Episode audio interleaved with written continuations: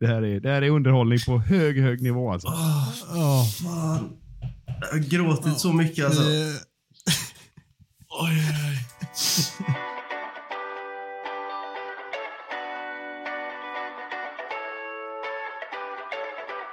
Can Manchester United score? They always score. Rooney! Oh, wonderful! It's Berbatov! It's brilliant! Marcus Rashford! Oh, glorious! That is a special one! It's Beckham! It's a beauty!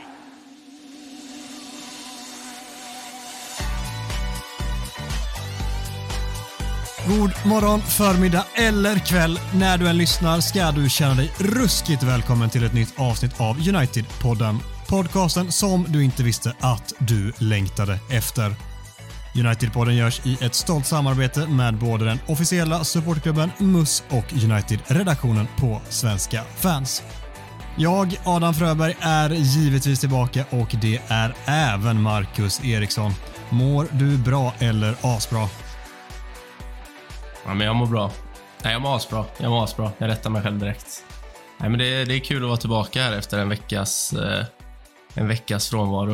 Eh, värmde lite att jag fick lite kärlek till mig på Twitter här under, eh, under min lilla semester. Så eh, nu är jag tillbaka med ruskigt bra klipp i steget. Alltså. Ja, lyssnarna ropade och gapade efter ditt namn när du boomade senast. Har du någonsin känt dig så eftertraktad? Nej, jag, jag tror inte det. Eh, jag tror min, min sambo får steppa upp här hemma. Alltså. Annars blir hon eh, omsprungen av våra lyssnare snart. Galna piken du skickar över där. Micke då, hur eftertraktad har du känt dig den senaste veckan? Mm, jag dricker ett eh, fruktigt vin från Syditalien. Åtta solar. ja, men det känns för jävla bra faktiskt. Det, man får ju köra lite, lite vinmåndag här när man eh, haft en eh, hård helg. Så att, eh, nej, men eftertraktad är väl knappast. Eh, jag får mest bara hån på Twitter och jag vill korrigera Mackan där och även dig Adam som säger lyssnarna. Alltså vad jag vet så är det bara en lyssnare som har någonsin har hyllat Mackan. Så att det där jävla överdrifterna, det går inte jag på. Så nu tog vi ner det lite grann tycker jag här. Är du så avundsjuk? Du, du ska bara veta vad jag får i mina DMs också, som jag egentligen inte borde gå ut med, men nu, nu gör jag det ändå. Där slidas det så att säga. Så in i bänken alltså. Får gissa det är mycket tältresning och emojis med olika obehagliga uttryck som kommer där, den vägen. Inga kommentarer. Inga kommentarer. Ja, du säger att du har haft en tuff helg Micke. Utveckla. Nej, jag jobbar ju dygnet runt såklart eh, och eh, även så helger. Så i helgen var det ett fullmatat eh, jobbgig som, ja, som gjorde att jag var lite trött när jag kom hem här igår kväll och så var det bara upp på hästen igen och jobba. Så att, men det gör vi allihopa. Vi satt här och gnällde innan. Så Ja, även du vi Adam. gnällde. Fan vad vi Vi jobbar. gnällde och- i kappen som har jobbat mest det senaste. Det var lätt, rätt ocharmigt egentligen. Ja, men, det, men vi, får mm. också, vi får också ha med i åtanke att det är liksom en grå måndag mitt i november. Då får man fan gnälla lite. Ja. Är det inte så? Lite kanske, lite kanske. Men istället så Ja, jo, jag tycker det. Jag tänker så här att jag har i alla fall försökt titta tillbaka på, på gårdagen. Vi ska snart in där på det där, det där lilla, lilla sista avslutet som kommer i den matchen. Det, det går att titta på några gånger och ett visst firande efter det. Det, det gör ändå att man rycker lite i smilbanden den här måndagen. Va? Ja, men så är det. Vi har ju ändå rätt att gnälla lite bara för att återknyta kort till det. Trots vår mediokra veckolön. Sen finns det ju andra som har betydligt högre veckolön som gnäller ändå. like a baby. Ja. Jättebebisen ska vi försöka hålla oss ifrån att prata om allt för mycket idag, men vi kommer att eh, beröra honom lite senare. Vilken satans god seger vi fick uppleva i helgen. Det satt långt inne mot Fulham, men världsfotbollens tveklöst största talang kom in och frälste laget i 93 minuten. Och eh, bara där är det gåshud och eh, därför lämnar jag över till Mackan som brukar leverera gåshud och sin sida med veckans macka. Tack, tack för den introduktionen Adam. Det, var snällt.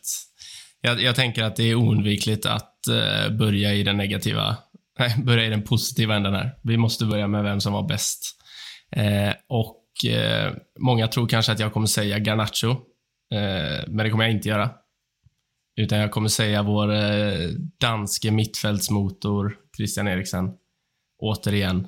Eh, första målet för United också på tiden kan jag tycka. Känns som att han har varit nära flera gånger innan och nu eh, fick han peta in den där, så det var, äh, det var kul att se. Eh, och även en fin framspelning till 2-1 målet som nästan glöms bort lite också på grund av hur bra Garnacho ja, är. Den är underskattad alltså. Herregud. En liten biljardstöt. ja, så kan man kalla det. Men han alltså, smyger in en tunnel på fulham eh, försvararen tror jag där. Eh, så äh, men jag, jag tycker att han genomgående är typ bäst. Så eh, ja, hyllas den som hyllas bör och Christian Eriksen bör hyllas nästan hela tiden. Tycker ja, jag. Jävlar vad bra han var i år. Och eh, han har kanske typ ett bolltapp och så har han missen precis det sista som händer i första halvlek som han givetvis ska göra mål. Men utöver det så är han ju fullkomligt briljant i matchen och det är nästan som man eh, skrockar lite för sig själv när man tänker tillbaka på alla som eh, skruvade på sig och kliade sig i huvudet när han värvades i somras. Vad ska han spela? Vi har ju redan Bruno. Det fanns en plan och det gick ganska bra.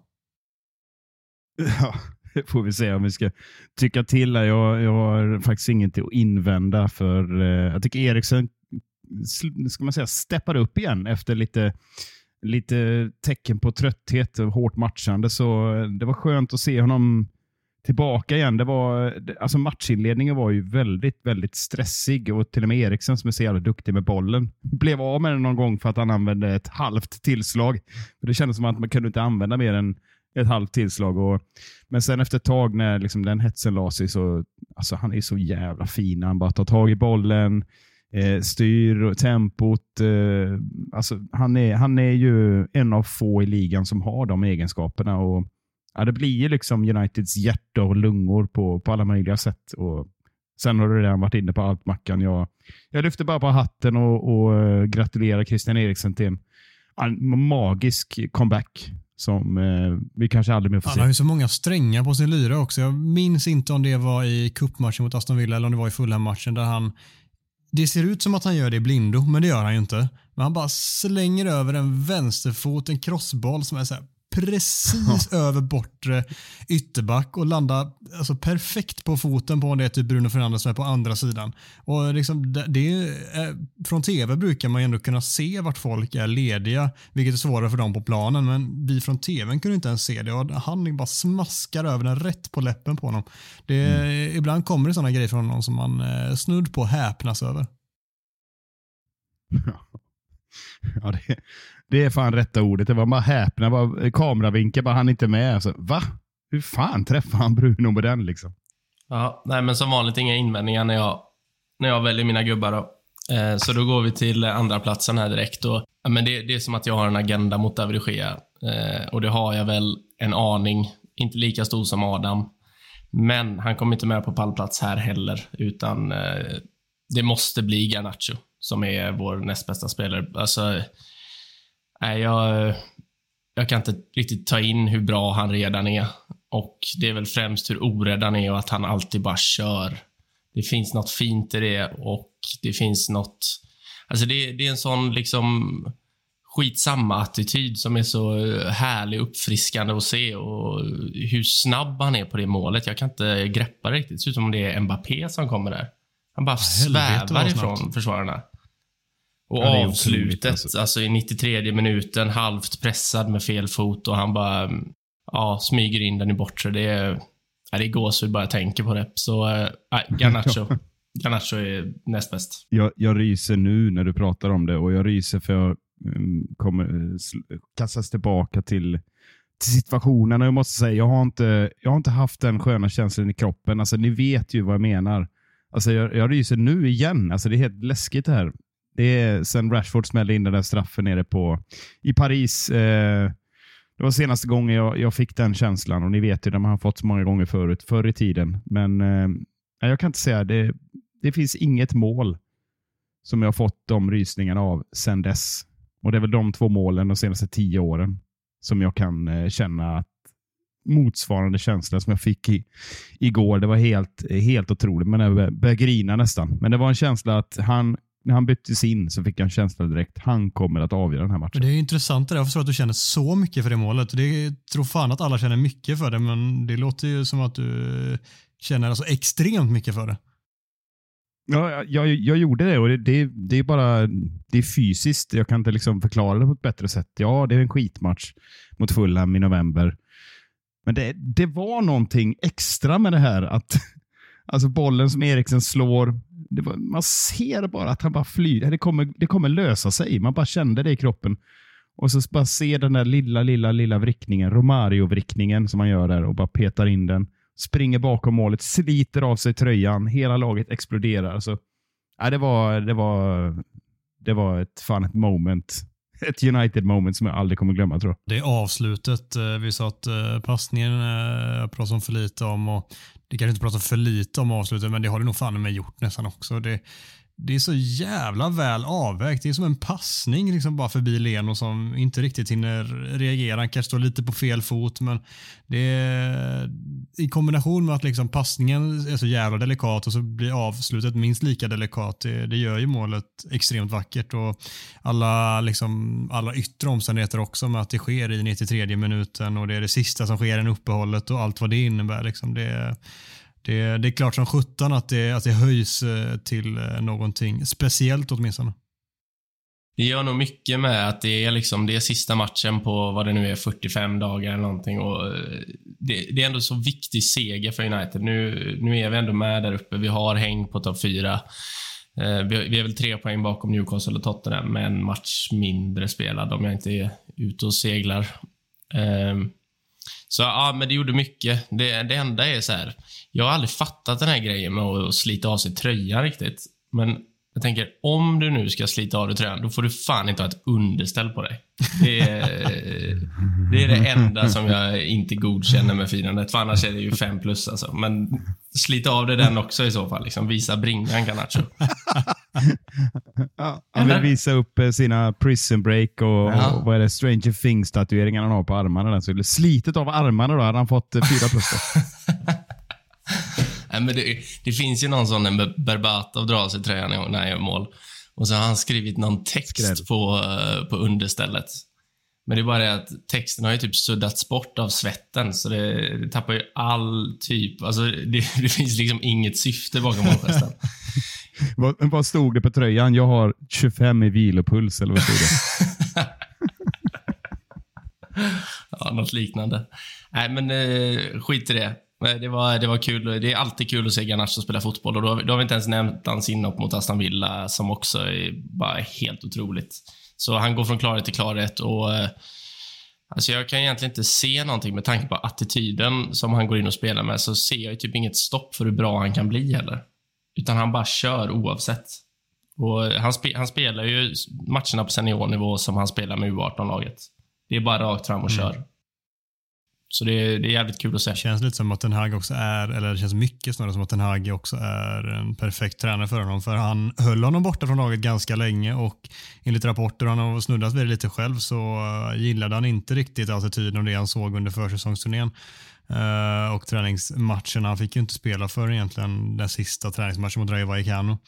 Och eh, då, så, då, satt, då satt ju alla vi och undrade varför inte han spelat mer. Men det handlar ju om att han hade på något sätt misskött sig eh, i någon grad. Det är liksom inte, de pratar inte om någon stor grej här, då hade han ju inte varit här heller. Utan på något vis i alla fall eh, var inte attityden där och eh, då satte Tenag ner foten och sen när han sett en förbättring så flyger han ju bara. Så det känns som att den här är precis rätt tränare till att också forma honom och dra honom lite i eh, i remmen så fort det liksom, han flyger iväg i tanken och tror att han är bäst i världen redan. För det kommer han ju bli förr eller senare, men han är inte där än.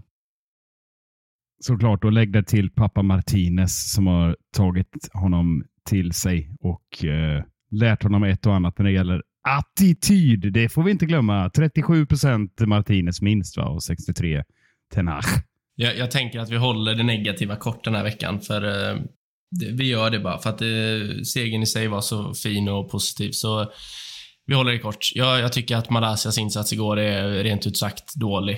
Eh, det ska inte vara så svårt mot en 35 år gammal Willian. Eh, sen förstår jag att det är svårt eh, att spela högerback när du är vänsterback och det är, det är en omställning bara det. Men det är mycket konstiga grejer. Positionsspel helt ur helt ur fas och eh, vid, eh, vid, deras kvittering så vet jag inte vart han är någonstans. Han är totalt borta från situationen innan den ens uppstår. Så eh, nej, höj dig Malaysia. Ja, jag håller väl med och det, visst, det finns något i att Jo, William är gammal, men han var fan bra igår. Alltså, han har börjat säsongen bra, men eh, det är som du säger, det såg ut som att han hade, när han gick in i press, eh, pressvinkeln, ni vet, när man ska vinkla kroppen och följa med, så såg det spegelvänt ut på något sätt. Han var tvungen att vända sig om och, så, och William utnyttjade det friskt. Alltså jag tror han, jag gick, han gick väl runt honom tre, fyra gånger liksom och då brukar det straffa sig. Så Visst, man kan tycka att eh, Elanga kom ner och hjälpte till bra. Borde gjort det mer. Lindelöf borde kommit ut eh, lite mer så, men Malaysia isolerad. Där är han inte riktigt på Premier League-nivå än, tycker inte jag. Det är väl inte så jättemycket att uh, lägga till där egentligen. Jag skulle bara, nu har du tagit dina tre här och jag vill slå ett slag för Bruno Fernandes som jag tycker är, uh, han är fan underskattat bra igår. Han har inte fått någon, uh, något beröm och Holmgren är och ordar, uh, alltså yrar som han alltid är i andra halvlek. Och, ja, han har inte haft en av sina bättre dagar. Jag tycker det är Bruno Fernandes topp tre bästa insatser på hela säsongen han gör igår. Men Holmgren har väl typ bara sett att han gjorde ett misstag i matchen, det var när han klackade bollen, vilket gav Fulham en kontring till målet. Men utöver det så, och eh, ja, första 60 minuterna fram till dess så är han ju riktigt jävla bra igår, Bruno Fernandes, och ska kanske ha tre assister ungefär. Han ska väl ha tre, han ska, man ska, alltså egentligen, han ska ju ha tre assist i första halvlek. Ja. Tycker jag. Han har en assist och så spelar han fram Martial till ett friläge och Eriksen till ett jätteläge. Exakt. Som båda ska förvaltas. Så han, han är jättebra fram till att han blir utflyttad på högkanten, för då, då försvinner han. Men det, det kan man ju förstå också. Så det är bra, det är bra att du lyfter det Adam, jag håller med. Nej, jag håller 100% med och jag blir så irriterad på okunskapen. Alltså, han skapar ju otroliga chanser. Och, och all, igår var det sådär, allting, han gör ju allting stenhårt, men igår satt ju allting också. Och då blir det ju totalt livsfarligt varenda gång när han är så bestämd i sina aktioner. Jag vet precis vad han ska göra varje gång han får bollen. Så nej, eh, ett misstag. Fan, herregud. Det straffade sig absolut, men eh, nej, det är inget fel på Brunos insats igår överhuvudtaget, så där är jag helt med dig Adam.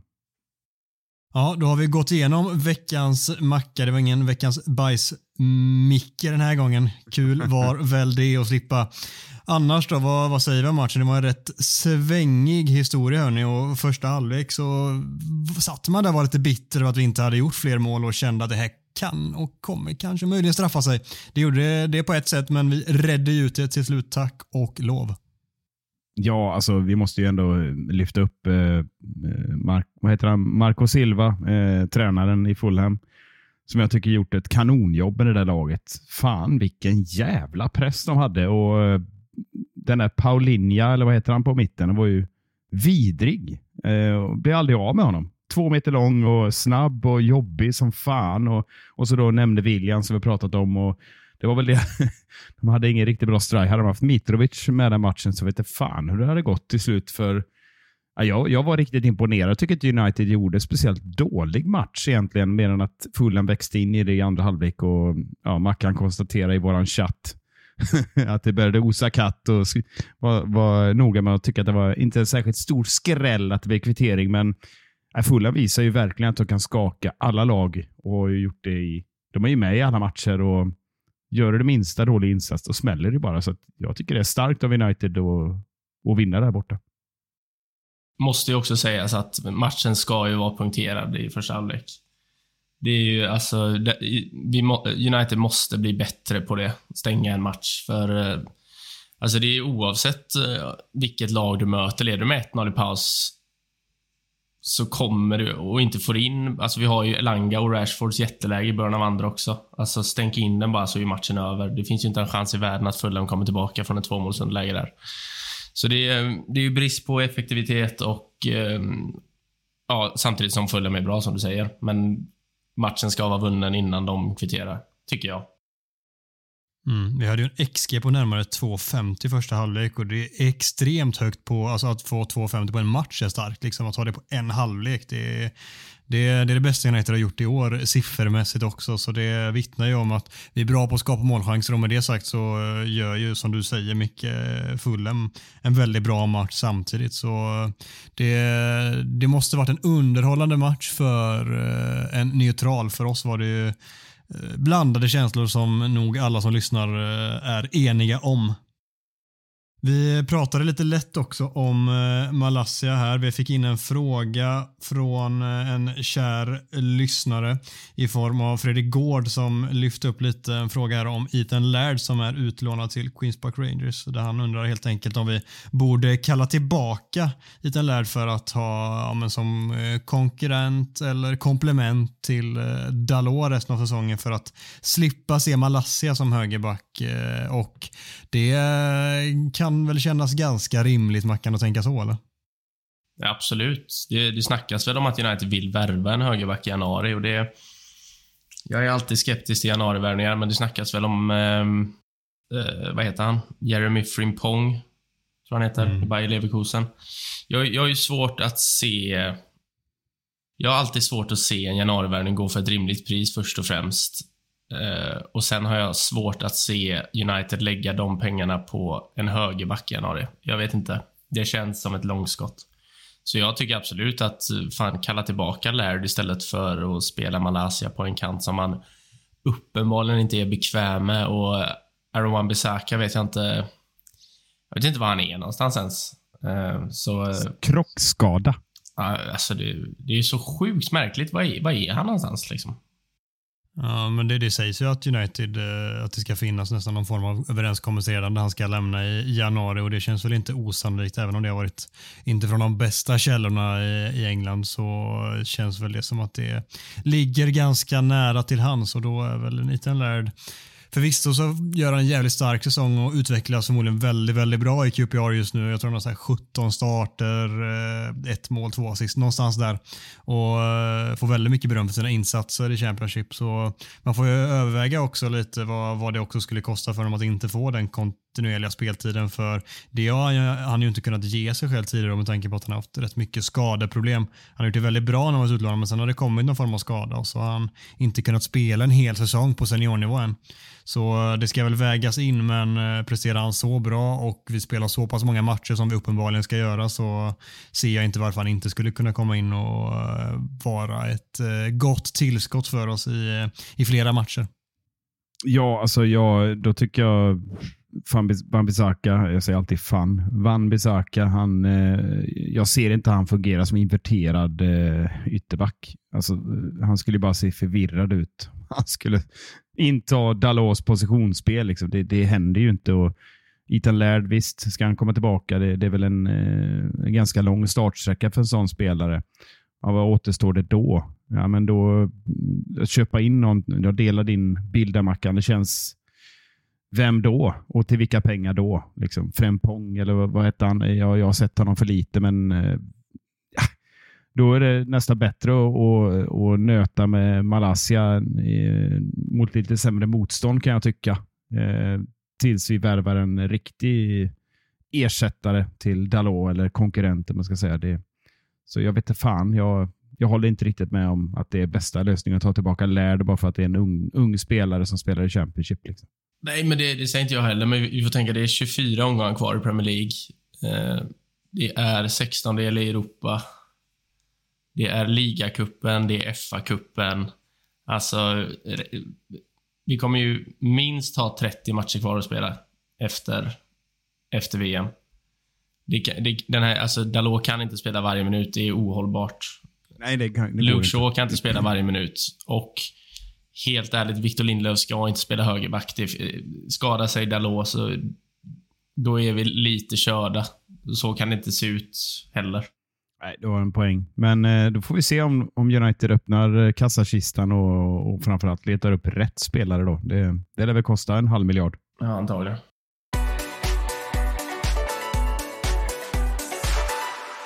Succé-segmentet Talk of the Town är tillbaka med fem stycken påståenden med aktuella ämnen som vi helt enkelt diskuterar huruvida det är sant eller inte.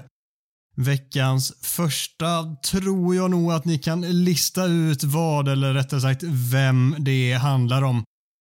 Cristiano Ronaldo är borta, punkt. En anfallare kommer värvas i januari, så lyder eh, påståendet. Vi ska stanna vid lite, lite kort kring Ronaldo och sen släpper vi honom för evigt vill jag hoppas.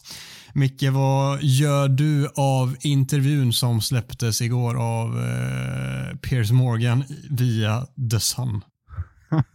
Alltså det är sån jävla dundertrio alltså. Fy fan, får jag bara lägga till det till att börja med. Ronaldo, The Sun och Piers Morgan. Alltså jag får lite Ja. kräks i min mun när jag tänker på det. Fy fan. Ja, men det, det är ju se och hör-nivå på hela skiten. Alltså det är ju... Jag satt och skrattade för mig själv när jag såg det där. För jag, hade, eh, jag, faktiskt, eh, jag gick och la mig hyfsat tidigt igår efter nämnde att jobbiga helgen där, så jag vaknade upp här i morse så fick jag mig ett gott skratt. Jag tänkte det här är ju liksom...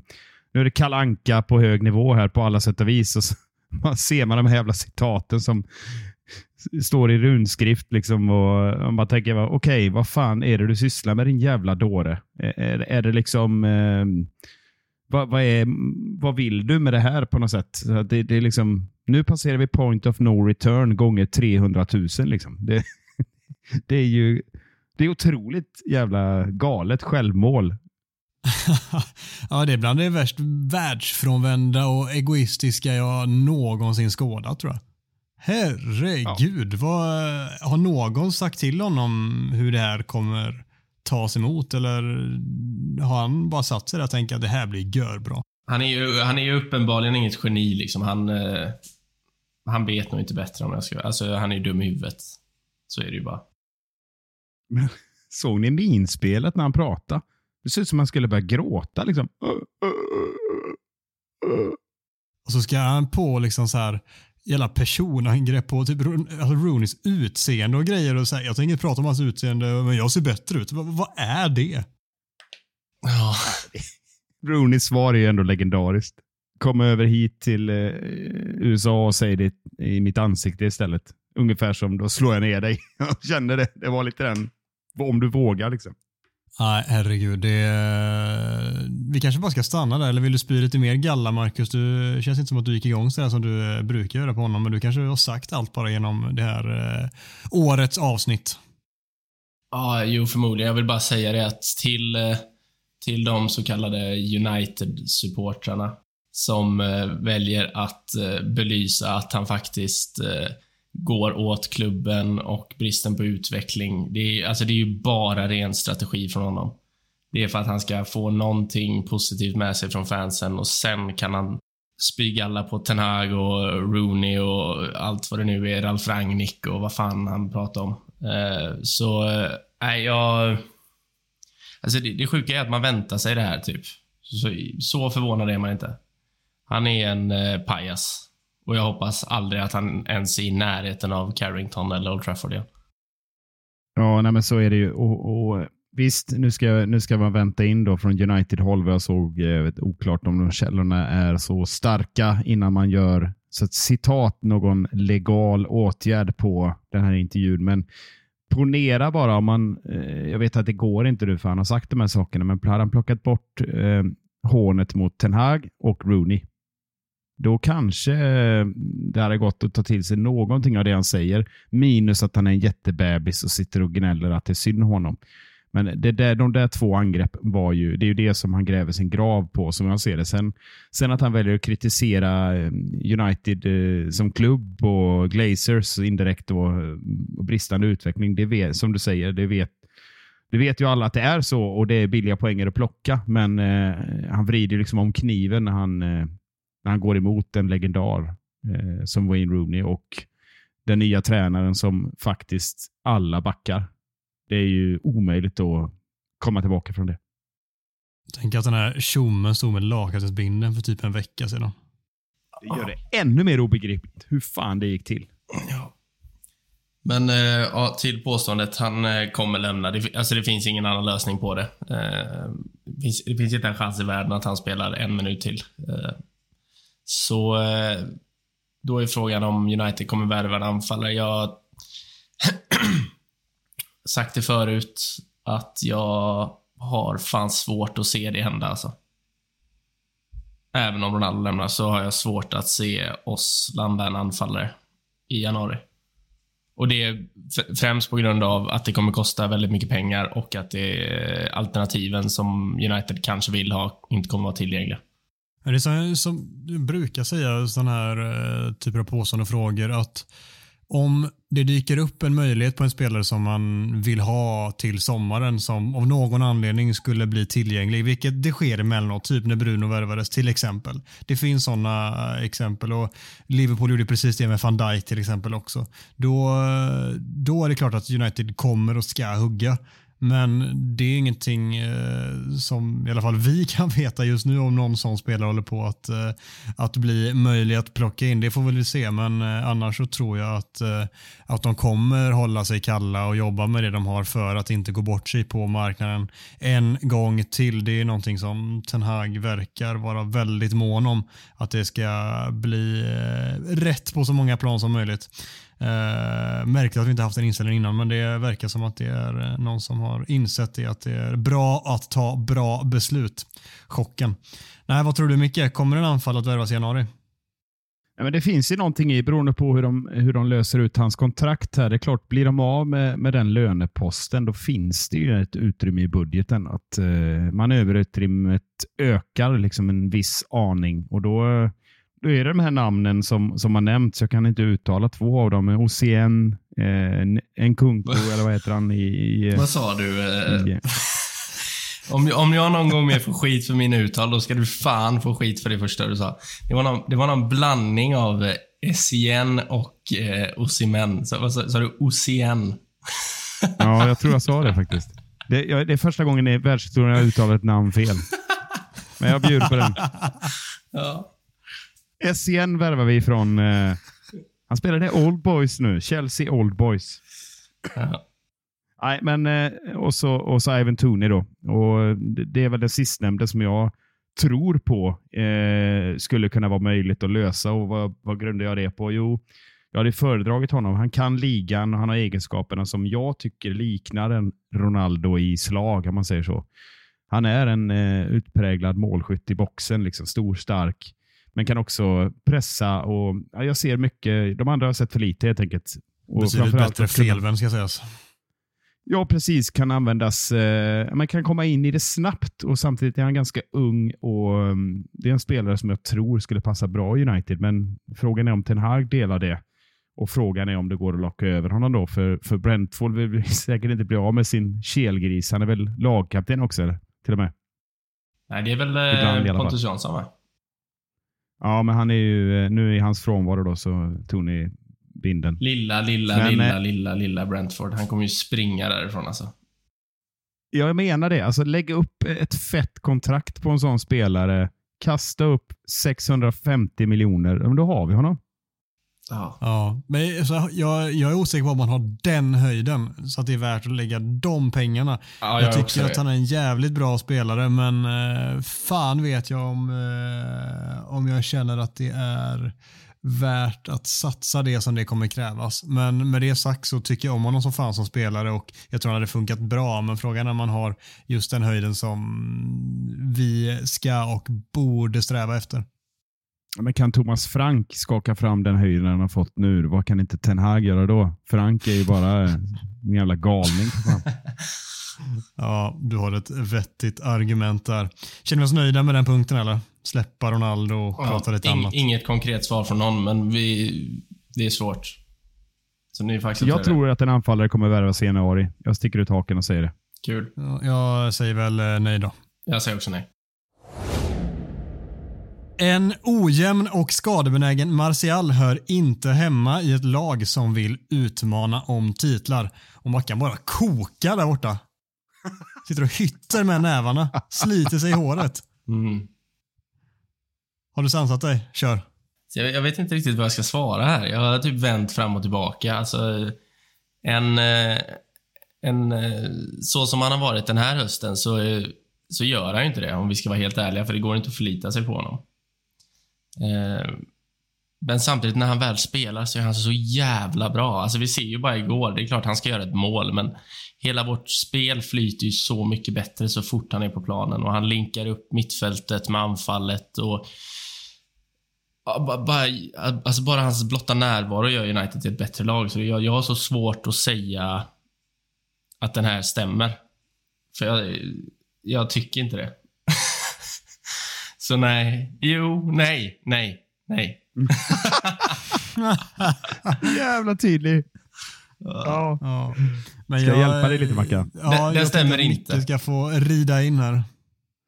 Nej, men alltså, missförstå mig rätt nu Mackan, jag älskar ju Martial, du vet ju det. Jag, sen har jag suttit och sagt i den här podden att vi borde sälja honom och, ja, innan Sevilla-äventyret där och, och, det var färdigt och hit och dit. Man kan väl ändra sig, brukar man säga när man eh, kommer från Örebro. Men eh, han har ju bevisat att, att, han kan inte leda det här anfallet med den skadehistoriken och tittar du på siffrorna, målsnitt på 30 procent. Ja, vi älskar honom, men det räcker ju inte om man ska leda Manchester United tillbaka mot toppen. Liksom det, det bara är ju så. Och det är klart att han är det bästa alternativet just nu. Ja, det är han.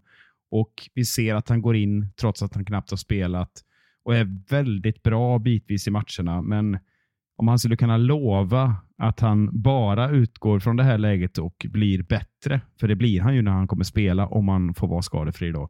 Då visst, absolut skulle väl han kunna växa en nivå till, men jag är tveksam till att eh, det kommer att räcka. För han kommer att gå sönder igen. Får jag lägga till en gren i det här eh, snacket bara snabbt? Jag tror ju att, jag tror att uppehållet här är alltså perfekt läge för honom. Nu får han vila, återhämta sig, rehabilitera sin skada noggrant. För som, om jag har förstått det rätt, det är en återkommande skada som han har haft sen i våras. Som han har dragit upp vid typ tre tillfällen. Så det, det säger ju någonting om någonting. Det är inte massa olika skador, utan det är en skada. Eh, sen, alltså jag tycker ju att han är en väldigt bra målskytt, men han, är också, han har ju också den där egenskapen att göra sina medspelare bättre. Alltså han får med sina medspelare i spelet. Kolla på eh, senaste exemplet, Gabriel Jesus i Arsenal får en del skit för att han inte gör tillräckligt mål.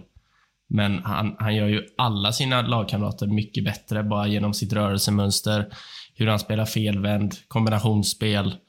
Så Martial och Jesus är fan rätt lika varandra egentligen. Och jag, mm. samtidigt som Även jag, Firmino när han var som bäst i Liverpool. Ja, exakt. Samtidigt som jag ändå tycker att Martial ändå har fler mål i sig än båda dem. Och då vi, alltså, vi har ju sett han göra plus fem, 15 plus mål i Premier League. Totalt, vad gjorde han den här säsongen? Jag kommer aldrig ihåg det. 23-24 mål.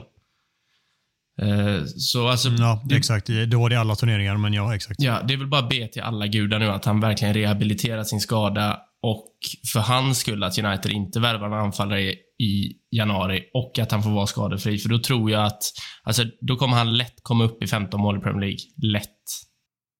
Du har sänkt det från 20 nu eller? Uh, har jag inte alltid sagt 15?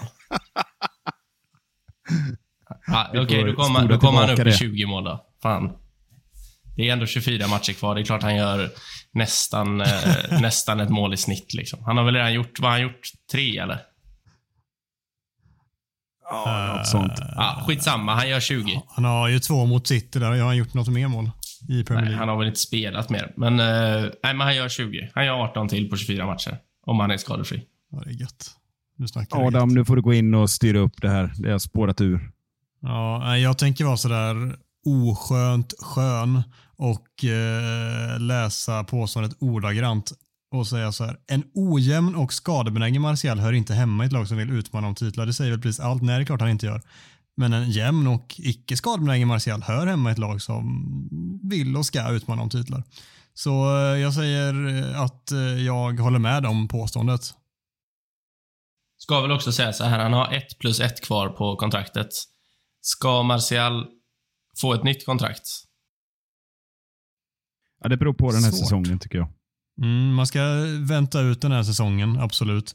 Se hur, mycket, hur tillgänglig han kommer vara och hur han presterar eh, på den tiden. Jag tror eh, ju, övertygad om att han kommer prestera bra på den tiden han väl är tillgänglig, men det handlar helt enkelt om hur mycket han faktiskt kan spela. Visar han sig från efter uppehållet att han eh, kan spela snudd på alla matcher hela vägen in i mål, då är det inget snack om saken. Man ska försöka hitta någon form av förlängning. Sen behöver det inte vara att han ska få ett sexårskontrakt, liksom, men att man kan hitta någon, någon förlängning och förhoppningsvis är han nöjd med att krita på två extra år eller något sånt. Och då kan jag tycka att det, att det är värt det. Sen betyder inte det att man inte kan ha en till anfallare i truppen för det. Jag hoppas inte man eh, stressar fram någonting nu och kastar upp ett treårsavtal i mars. Det tycker jag vore ett tjänstefel. Men, men skulle man värva en eh, mot förmodan då, som jag ändå tror på, januari en anfallare, då eh, tror jag man väljer att vänta ut kontraktet och jag hoppas att man gör det i vilket fall, det vill säga vänta ut sommaren och sen ta det beslutet då. Men det är klart för Martials skull så är det klart som fan att han vill ha ett kontrakt för att annars måste han ju röra på sig och det ja, det är väl inte helt, han har också en ganska hög lön och eh, det, han, han, för hans säkerhets skull och för hans fortsatta karriär så nu när han verkar ha kommit till sin rätt i Ten Hags filosofi så är det lite ödes säsong det här om man ska spetsa till det lite. Jadon Sancho är inte en Erik Ten Hag-spelare och kommer att säljas i sommar. Det är en, eh, en spetsig rackare du har kastat in här, Micke. Ja, nej, men jag gillar ju att provocera er Sancho-älskare. Eller hur? Ni gillar ju det egentligen. Men, eh, ja, men jag har faktiskt en känsla eh, här, inte bara för att jävlas, utan att det faktiskt ligger till på det viset. Och Det vänder jag mig bara och tittar i sifferböckerna hur det faktiskt ser ut för den här miljardvärvningen. Och skrapat ihop sju mål och fyra assist, räknar ihop i alla, alla kupper. Kan ha missat något, men eh, det är det jag kikade på. Och Det handlar om 60 matcher. Eh, hur många av dem är under Ten Hag då?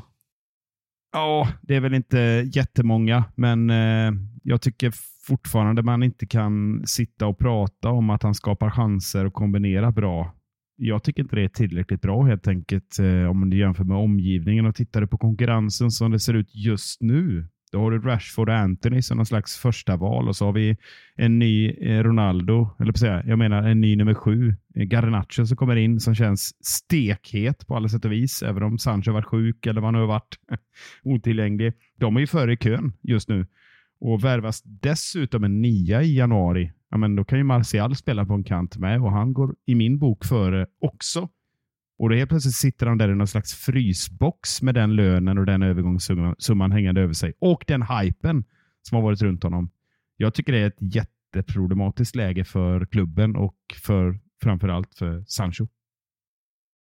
Jag delar faktiskt inte den bilden särskilt mycket. Jag tror att eh, man inte behöver gå händelserna så mycket i förväg. För jag tror att det är en spelare som Erik den Hag tycker om. Han har sagt det utåt åtminstone och det är såklart att tränare säger. Men han fick frågan om honom inför matchen här mot Fulham om Jadon Sancho och eh, han benämnde att han tyckte att han hade en väldigt bra start på säsongen. Att han sen har eh, haft det tuffare, framförallt varit ojämn och sen att han haft det kämpigt med sjukdom som varit eh, påfrestande för honom under en längre period här nu under slutet och att det eh, har ställt till det väldigt mycket för honom vilket kan förklara den här säsongen. Så jag tycker det är väldigt tidigt att dra, eh, dra liksom en slutsats att Jadon Sancho inte är en Erik den Hag-spelare för det tror jag nog att han ändå gillar honom i mångt och mycket. Det, det tycker jag snarare att mer talar för än att han inte skulle vara det hittills. Och eh, då du har svårt att han ska sälja till sommar, men med det sagt så ja, det finns en betydligt tuffare konkurrens just nu. Han kommer behöva prestera betydligt bättre för att eh, få mer speltid och ta sig in i laget, men jag ser det inte som en omöjlighet och att han skulle säljas redan i sommar ser jag som eh, väldigt, väldigt osannolikt. Nej, jag håller med Adam här. Föga förvånande. Nej, jag, jag, tror att han är... Tror att han, jag tror verkligen att han är en Tenag-spelare.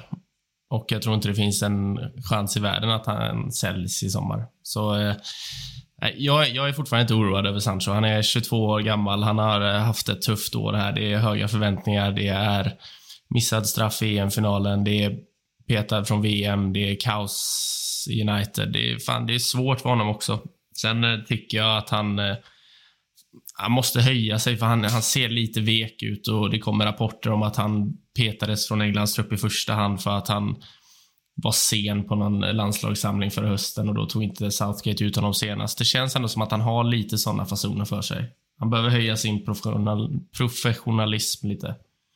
Eh, men det kommer. Jag är inte orolig. Vem ska han peta då i de jag räknar upp här? Hur, hur ska det gå till? Alltså man behöver ju inte se det så att han ska spela hela tiden. Alltså det är den som presterar bäst får spela. Just nu presterar han inte bäst, så då måste man ju prestera för att få spela. Jag ser det inte som att eh, Anthony är 100% given bara för att han är den enda vänsterfotade högerytten vi har. Jag ser det inte som eh, givet att Rashford är given varje match på eh, vänsterkanten. Han kan kliva in centralt, Sancho in på en vänster, Anthony höger. Alltså det handlar ju om att ha alternativ på bänken också. Ska han vara rotationsspelare då? Är det det vi egentligen säger här? Alltså det, är väl, det är väl svårt att kräva något annat än att han ska kliva rätt in i en startelva när han inte har presterat. Han får väl bevisa att han kan prestera först. Ja, det är det jag menar. Det är det jag far efter lite grann. Att det är klart att han ska ju spela, tycker jag. Det, det, det är konstigt annars och just nu tycker jag han är väldigt långt ifrån. Visst, men eh, blir kvitt sina, sina, sin formsvacka och sin, sjuk, sin sjukdomsbild här så absolut, det är bara att börja konkurrera, men det ser ju tufft ut just Ja, nu. men om vi kollar igår. Om vi kollar matchen igår, liksom Elanga spelar. Alltså Sancho är ju alltså, ljusår före. Så det kommer ju finnas chanser för alla att spela, så är det ju bara. Vi kommer spela 100 matcher efter VM. Så det, det han, han kommer upp i 10 plus 10 han också. Det är ingen fara. Han behöver bara en, en sån här skön sex veckors eh, period ännu, precis som Martial, och läka ihop. Då löser sig det mesta. Så är det. Vi har dratt den parallellen tidigare, men när man pratar så här, vem ska han peta? Jo, men pratar någon någonsin om det sättet om en Riyad Mahrez eller en Grealish i City? Jag, alltså jag hör aldrig det snacket på det sättet. Vem ska han peta? Jo, men de får ju sina matcher under säsongen de presterar väldigt bra under sina åtskilliga matcher. Det, det blir väldigt många för dem i slutändan och de har en jävla rotation. Och det känns lite som att den här far efter det också i sin anfallslinje. Att det inte ska vara liksom ett eh, superhuggen första elva alla gånger utan att det, det går att rotera lite, det går att känna lite på motstånd och eh, turnering och förutsättningar, liksom, vad, vad än handlar om. Och eh, i dagsläget så ser i alla fall inte jag, som jag var inne på tidigare, något särskilt stort problem i Sancho. Det är klart att han ska höja sig som vi pratade om, men jag ser inte den problematiken som eh, du ser här Micke. Jag hoppas att jag har fel helt enkelt. Luke Shaw är Uniteds mest underskattade spelare. Jag har ingen aning alltså vad jag tycker där. Jag vet inte. Um, alltså, han är nog fan det. Men eh, det är också för att han var så jävla dålig förra året. Så jag tror att, eh, jag tror att eh, majoriteten av alla United-supportrar hade räknat bort honom. Så man, man, blir alltid lite förvånad när han är bra för att han kan vara dålig i så långa perioder. Så han är förmodligen underskattad på grund av det. Men, men man måste också understryka att när han är dålig så är han fan dålig alltså.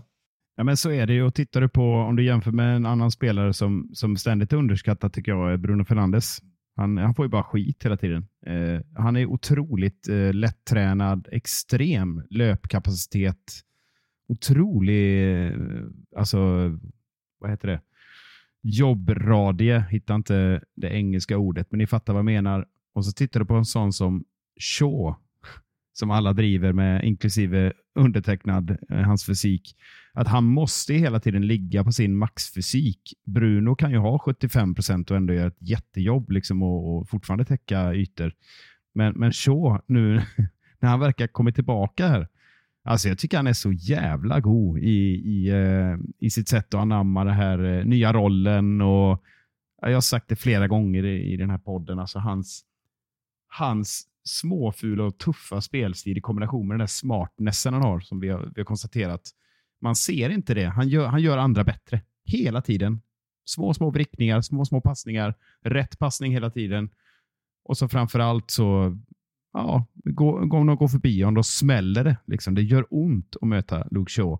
Och det brukar vara jävligt jobbigt för, eh, för motståndarna, även om Daniel James eh, blåste förbi som ett, eh, vad var det någon, någon skrev, som en tom chipspåse längs kanten.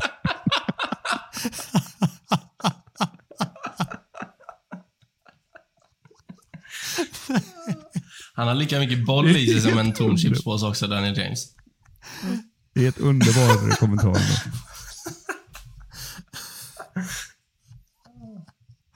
Åh jävlar. Jag kom av mig totalt.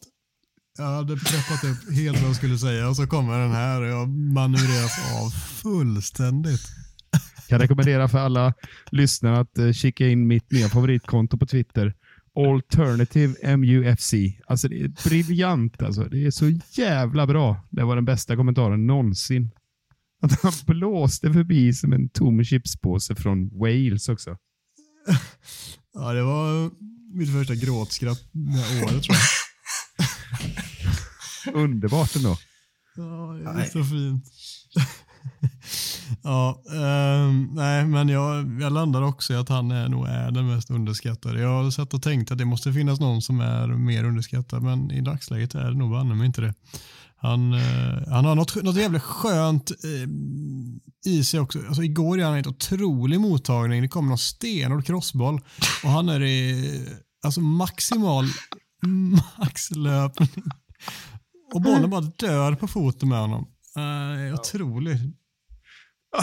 Jag sitter bara och tänker på vad, vad Shaw är istället för chips. Han är en fylld, fylld lösgodispåse från hemmakvällen som stod på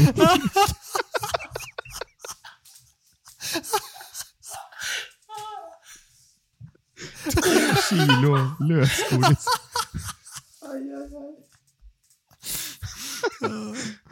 Lite för många Rollo-cola där i. Oh. Väger satan med det blir jävligt dyrt. Ah. Oh, shit. Ni- Det här, är, det här är underhållning på hög, hög nivå alltså. Ja, Fan. Jag har gråtit så mycket alltså. Oj, oj, tom chips på. Det är Ja, det sjukaste jag hört. Ah. Nej, vi, vi pausar och så hoppar vi in i nästa när vi, när vi har skrattat färdigt. Garnacho är Uniteds nästa, nummer sju. Hur mycket tilltalar den möjligheten dig, Mikael Martinsson? Ja, vad fan. Alltså den, de här rysningarna jag fick här eh, under gårdagskvällen. Det, och sen kom, bara kopplas ut överallt. Alla skrek det där. Och Jag, jag tänker inte protestera. Alltså, jag ser ingenting som kan stoppa den här killen från att eh, få en fantastisk karriär. Sen om det leder till Magic number seven eh, eller för Di Maria, det motsatta. Så eh, han har ingen Di Maria-aura direkt. Men eh, får han ordning på det vi har pratat om och lite mer muskler och lite mer rutin så är han där om ett par år. Eh, så att jag säger, eh, jag slår fan till och säger om två år så står det nummer sju på den här ryggen. Eh, man kan, är hypen berättigad från oss? Alltså, han har ju inte spelat så jävla mycket, men vi och många med oss hypar upp honom som the next big thing och jag har redan utlovat att han ska bli bäst, bäst i världen. Liksom, så jag får ju svära mig fri här och bara ställa en rak fråga till dig. Blir han lite överhypad nu för att han har gjort några goa flygande, fläktiga inhopp och starter? Eh, ja, alltså det, det är väl klart att han blir det. Men det är väl, det är väl lite som när Janosaj kom upp, att han... Eh, alltså som jag sa förut, han spelar ju fortfarande som att han spelar med akademilaget eller reserverna och jag tycker det säger jävligt mycket. För många, många unga spelare som kommer upp, de är lite avvaktande, de är, tar inte för sig så mycket utan de, ja, men de väntar och ser lite, spelar enkelt. Alltså Garnacho gör ju totala motsatsen. Han vill ha bollen, han vill ta ansvar. Fan, ge mig bollen här och så löser jag någonting. Lite, lite Martial när han kom första säsongen. Det var hela tiden, jag Går rakt på ja, jag ska ha bollen, jag ska göra det, passa mig. Så det är klart att han blir överhypad, men samtidigt så ser jag ju en talang i honom som jag inte har sett på någon United-spelare på väldigt länge. Förutom kanske en som vi inte behöver nämna. Men eh, jag, jag, jag tror att han eh, jag tror att han har en superljus framtid framför sig och eh, om man är Uniteds nästa nummer sju så är det ju sjuan efter den här säsongen som gäller tror jag. Inte om två år, utan då får han den till sommaren. Får den inte vila då? Det är lite tidigt. Fan, Ronaldo var väl 19 när han fick den första gången, va? Det är väl bara att kasta på den. Han, han, han har ju, han har ju liksom, han har ju den här, fan, jag gillar inte det ordet, man har ju swagen också liksom. Han ser lite... eh, alltså, Fy ja, fan. jag hatar det ordet. Jag hatar det alltså. Fan, det känns illa när jag säger swag. Fan vad jag inte kan ta det uttrycket i hamn. Men han har... Eh, nu, tänkte, nu, nu tänkte jag säga ett annat uttryck, men det är fan ännu värre alltså. Ja, dra det nu. Kör bara. Droppa det. Han har the X-factor. Ja, men det har han ju ändå. ja, jag vet. Men det är också ett helt löjligt Det, har, uttryck. det är bättre. Eh, men han, han, Men han har det. Och eh, jag tror att om han hade fått sjuan så hade han bara kört. Han hade inte, han hade inte brytt sig om, eh, om för, förhoppningarna på han, eller förväntningarna på sig, utan han hade bara... Det hade varit samma Garnacho, det är jag säker på. Så släng, alltså ge han sjuan i sommar. Gör han en eh, kanonvår så vad fan varför inte? Ge honom den där jävla sjuan så eh, kommer det absolut inte bli värre än vad det är nu. Det kan jag verkligen lova. Sen är det klart, vi, vi ska ju överhypa honom också. Det är, alltså, det är ju därför vi är supportrar. Annars hade vi inte varit till. supportrar. Ja, ja Nej. verkligen. Det är det enda vi ska göra.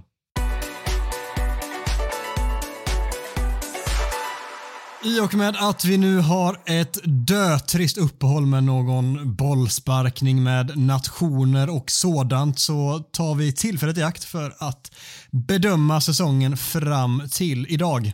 Det gör vi genom den så klassiska kanon och kalkon där vi alla får dela ut var sin och Mikael sitter som på nålar. Visst gör det.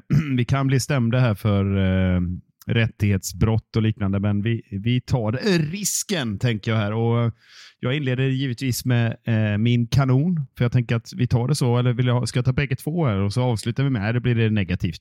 Nej, fan. Jag, Ja, jag tycker att du ska börja med det dåliga Ja. och sen så kör du ditt goa därefter. jag, jag, tänker, att, jag tänker att vi Ja. kör i ordning. Kalkon, kalkon, kalkon, kanon, kanon, kanon. Ja, så kan Ja, vi göra. Det blir gött. Bra, kör vi live-uppdatering av uh, körschemat här. Kör Micke. Som vi gör det också. Nej, men kalkonen eh, har jag redan pratat om och eh, tryckt in under Talk of the Town, så att jag tänker att eh, Sancho är min kalkon för säsongen och det kanske inte är sådär wow, oj vad oväntat från mig, men jag tycker väl så här om man tar in hela hans United-karriär i det här, vilket jag väljer att göra här, så tycker jag att han har varit bra i tio matcher, resten är underkänt. Det, det är min hårda dom och med den prislappen som jag nämnde, med den enorma upphaussningen. Jag kan inte dela ut något annat betyg än kalkon och jag säger det igen. Eh, vore så jäkla skönt om det är jag som får ta på, ta på mig fjädrarna framåt vårkanten istället och ni kan kalla mig för kalkon, men eh, just nu så får Sancho den utnämningen av mig. Ja, vi har sagt vad vi tycker om eh, Sancho och sådant. Marcus, vad har du valt ut som din eh, kalkon? Vi, vi bör väl också säga att Ronaldo är diskvalificerad härifrån. För annars, annars är han ju given på allas... det är eh, för öppet mål. Ja. Eh, men eh, höstens kalkon är enligt mig Donny van de Beek. Och det är, det är hårt. Men jag tycker samtidigt att han har en förmåga att inte göra någonting. Han, liksom, han bara springer runt och är helt osynlig i 70 minuter och det är fan, det är ju en prestation i sig. Eh, så jag tycker att han är så långt ifrån den nivå man ska vara på när man spelar i Manchester United. Så eh, skeppa januari och tack för väldigt lite Donny. Du har något på gång där Adam ser jag, annars plockar jag upp den. För det, visst fick vi av en lyssnare en, eh, en liten tråd som var rätt intressant som eh, tog upp precis det du gjorde, nämnde där Mackan. Varför är det så att han är, verkar vara osynlig i alla matcher eh, när han spelar sina 55 eller 60 minuter eller 5 eller vad det är? Och det, det var rätt intressant och jag faktiskt, jag, jag ska faktiskt erkänna att jag har tänkt, eller erkänna, jag ska eh, skryta lite med att det har jag också sett. Han får ju för fan inga passningar. Och Då kan man tycka som Ten Hag säger att han är perfekt som nummer 10 och tar rätt löpningar, gör rätt beslut, löper för laget etc. Men han får ju inte bollen. Han tar mängder med löpningar men får aldrig bollarna. Och Det, det, det är ju ett, ja, det är inget systemfel, utan det är ju något annat. Att eh, han inte har respekten i laget. Och Det är ju hemskt för fan. För honom, det är ju alltså. beklämmande om något. Mm. Det är lite som när man, när man var liten och blev så här lottad in i något lag. Och så var det en riktigt dålig kille med. Som alltid var fri, men han fick aldrig bollen. Det, så det är lite Donny då. Så var det någon som sköt på honom in så kan göra ett motsslut. Var det du Mackan eller? det var jag. En tom chipspåse gör mer nytta än Donny alltså. Ja. Jävla farliga inlägg från den chipspåsen. alltså.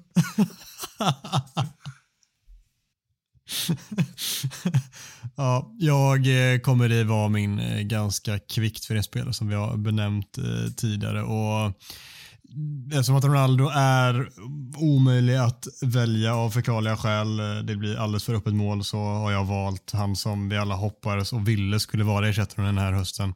Som får kalkonen för mig, inte för att han har varit dålig utan för att han inte har varit tillgänglig och det har hämmat oss väldigt mycket. Så det känns kanske jävligt hårt med tanke på hur mycket jag gillar honom och honom som spelare, men Martial, du får min kalkon för att du fan inte kan få ordning på din kropp när vi behöver dig så mycket. Ja, det är hårt. Ja, men jag, Men, jag förstår rätt. det. Jag förstår det. Vi ska givetvis också dela ut den där kanonen som vi pratade om och eh, förhoppningsvis blir det lite mer muntert. Lyckas du med det Micke? Ja, men såklart. Det finns bara en att välja på och eh, jag ställer en eh, så kallad retorisk fråga. Har vi sett en, en mittback som har klivit in så fort i laget och dominerat fullständigt och gett en impact sen Nemanja Vidic? Har vi verkligen sett det än Lisandro? Slaktaren Martinez. Alltså vilken jävla erövring. Zlatan är ju om att han eh, Nej, när jag kom till England och erövrade hela skiten, du vet. Absolut. Nej, men hej på dig. Men han är ju helt kass och värdelös i jämförelse för eh, Martinez är sån jävla king alltså. Han snackar inte. Han bara visar med hela sitt underbara kroppsspråk att han äger den där jävla ligan och käkar anfallare till frukost. Punkt slut. Det är en stor spelare i en jävligt liten kropp det där och det är så jävla gött att se alltså. Helvete vad... Det kan inte finnas en enda United-supporter som inte har omfamnat den här lilla otroliga argentinaren. Nej, det, det är väl Gustav Kulle då som fortfarande är lite skeptisk kan jag tänka mig. Men eh, det är han ju mot eh, alla. så det, det kan vi ta. Ja, men det är bara för att han inte har spelat i Djurgården eller Ja. något. Det, är- det är Gustavs kriterier på allt. ja, kanske. Nej men allvarligt skojat, alltså den eh, vänsterfoten han har kommit in med och eh, hans aggressivitet, hans eh, passion och eh, ledaregenskaper. Det- Alltså det finns så många ord att sätta på honom som är imponerande och älskvärda. Så det är ju en spelare såklart som vi alla hade velat välja här, men du var först ut Micke och du valde honom så vi får väl välja något annat då. Vem är din kanon, Marcus? Min kanon, det är en dansk kanon. Återigen, det är Christian Eriksen. Jag hade nog fan valt honom framför Lisandro. Eh, även om jag håller Lisandro, eh, inte lika högt som Micke, men vä- väldigt, väldigt högt. Så eh, Christian Eriksen är min kanon. Jag tycker att han gör Manchester United kort och gott till ett mycket bättre lag än vad vi var innan. Tycker det sammanfattar allt rätt bra. Utan honom är vi inte lika bra. Vi pratade om honom innan också och överöste honom med beröm så det är bara att applicera det på detta också Ja. egentligen. Ja, det, bara att hålla med. Han är i min bok en god tvåa, men eh, jag köper att du väljer honom först också Mackan. Han är för jävla fin, våran Eriksen. Om jag inte kan välja Lisandro och inte kan välja Eriksen då kan ni nog gissa vilken spelare jag har landat i här. Min nummer ett alltid för evigt i allt. Såklart. Maguire. Exakt. Ja, nej, det är givetvis Marcus Rashford som eh, har eh, fått något av en renässans. Eh, Kulle ville förra veckan få till att han var någorlunda bättre än eh, förra året och det är ju inte så svårt med tanke på hur dålig han var. Nej, det är det inte, men det, jag tycker det är en jätteskillnad om jag ska vara helt ärlig på förra året. Han är inte uppe på den nivån som när han har varit som bäst, men eh, jävlar vilken skillnad det är och vilket självförtroende som sakta men säkert bubblar upp där och är på väg fram till det där som eh, ja, men är liksom en, det är ju en Manchester United-kapten i grund och botten. Det där som det skulle, eh, ska och borde växa ut till här eh, alltså inom kort. Eh, om ändå att han inte har binden oavsett om han har det inte så är det ju en, det ska vara en, en ledare. Alltså, allt som han står för är något som United ska vurma för och som eh, ska få så mycket mer utrymme än vad det får då. Det har fått mycket utrymme men det ska fan få ännu mer utrymme. Och med det sagt så tycker jag att han har varit kanonbra på planen också. Han, han är kantig emellanåt. Det är inte alltid att det flyger. Han missar någon bolltouch här och var. Men eh, han ger oss också väldigt, väldigt mycket i spelet i sin snabbhet, i sina, sina löpningar som är väldigt mycket mer konkreta och frekventa än vad de var förra säsongen. Och så har han här, som Marcus sa, X-faktorn där han eh, kan göra någonting från ingenstans också med en dribbling med ett avslut. Han försöker lite för mycket ibland. Det blir inte alltid att han sätter lägena som han borde. Men på det stora hela tycker jag han har varit väldigt bra och att han har gjort tror jag, 10 poäng hittills, det, det är starkt. Ja, men jag ser framför mig att han eh, kommer att växla upp och bli livsviktig för England i VM. Jag ser, jag ser att han kommer blomma ut där och vräka in mål mot Iran, USA och allt vad fan de heter. Han kommer nog inte starta mm. i början och sen så inser de att eh, efter att han har gjort ett inhopp och ett mål att jo, det borde han göra. Sen så kommer han förmodligen vara briljant därefter. Får jag bara, jag, jag, det är kul att du lyfter honom. Jag, det, han ser också mycket gladare ut nu. Alltså det ser ut som att han har kul när han spelar fotboll igen. Och Även om det inte allt som du är inne på, det ser lite kantigt ut. Och, men han är ändå fortfarande rätt mjuk ofta nu. Alltså målet han gör mot Aston Villa i ligacupen senast. Jag vet inte hur han löser det på... Stark. Jävlar vilken klassaktion ja. det är. Han, han är både stark, mjuk, hård ibland. Eh, och lugnare så, i tanken i sådana situationer på ett yeah. sätt som man, när man bara liksom vispar hafsa iväg den förra säsongen så gör han ju inte det där. Nej, så här, jag, tror, jag tror också han kommer växla upp nu och särskilt när han får Martial bredvid sig igen. Då kommer, eh, då kommer vi få se hur bra de två kan vara. Så det blir, eh, det blir en rolig vår tror jag. Mumma. Ja, trion Rashford, Martial och Anthony med Garnacho, Sancho, allt vad de heter där bakom. Det, det kittlar. Det kittlar. Verkligen. Vet ni vad som eh, inte kittlar lika mycket? Nej. VM. Verkligen. Och eh, det kan vi ju hinta om redan nu att det kommer dyka upp ett eh, litet eh, VM-specialavsnitt från oss men inte i, i eh, den karaktären som man kanske tänker sig att ett VM-specialavsnitt ska vara. Ni som lyssnar på oss kontinuerligt och nästa gång får helt enkelt vänta och se vad som innebär. Men det kommer komma. Det som jag tycker är mindre roligt är att avsnittet är slut för jag har förbannat roligt. Till skillnad från alla andra gånger. Ja, trötta var vi inför och så kanske det blir så. Jag vet inte, jag har sagt massa fel och chansat och men det blev rätt okej okay ändå. Vi, ni, ni, eh, ni var ju starka idag och drog fram mig. Så. vi fick ja, ihop det. Det var lite flamsigt, men eh, jag tycker vi fick fram någonting gött. Vi ska inte sitta och recensera oss själva, ska absolut inte göra. Men jag tycker att det var ett jävligt bra avsnitt. Det var det. Tack för att ni har lyssnat, kära lyssnare. Det är så jävla roligt att ni är med oss. Fortsätt skicka in frågor som ni gör och följ oss för guds skull på sociala medier så hörs vi igen nästa vecka. Ta hand om er.